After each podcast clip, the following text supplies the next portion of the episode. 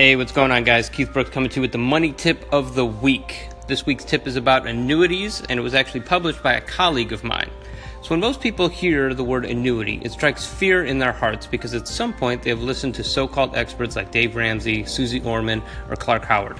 Let's set the record straight and hopefully save some people from catastrophic losses of their hard earned money. So, what is an annuity? Very simply, it's an IRA.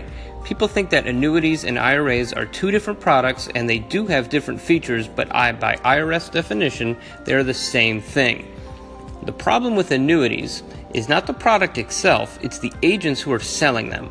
Annuities are very highly compensated products, and as a result, agents many times do or say improper things to a client to cause them to invest, and then the client finds out later that what they have told isn't true.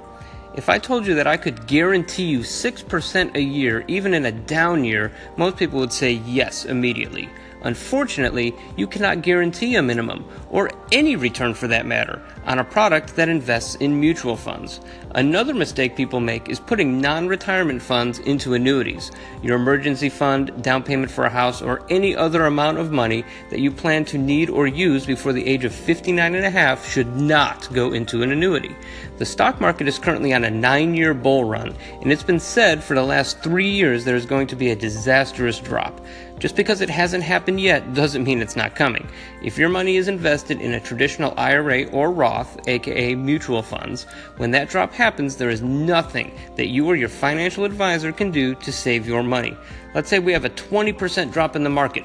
Would you rather lose 20% of your money or 0%?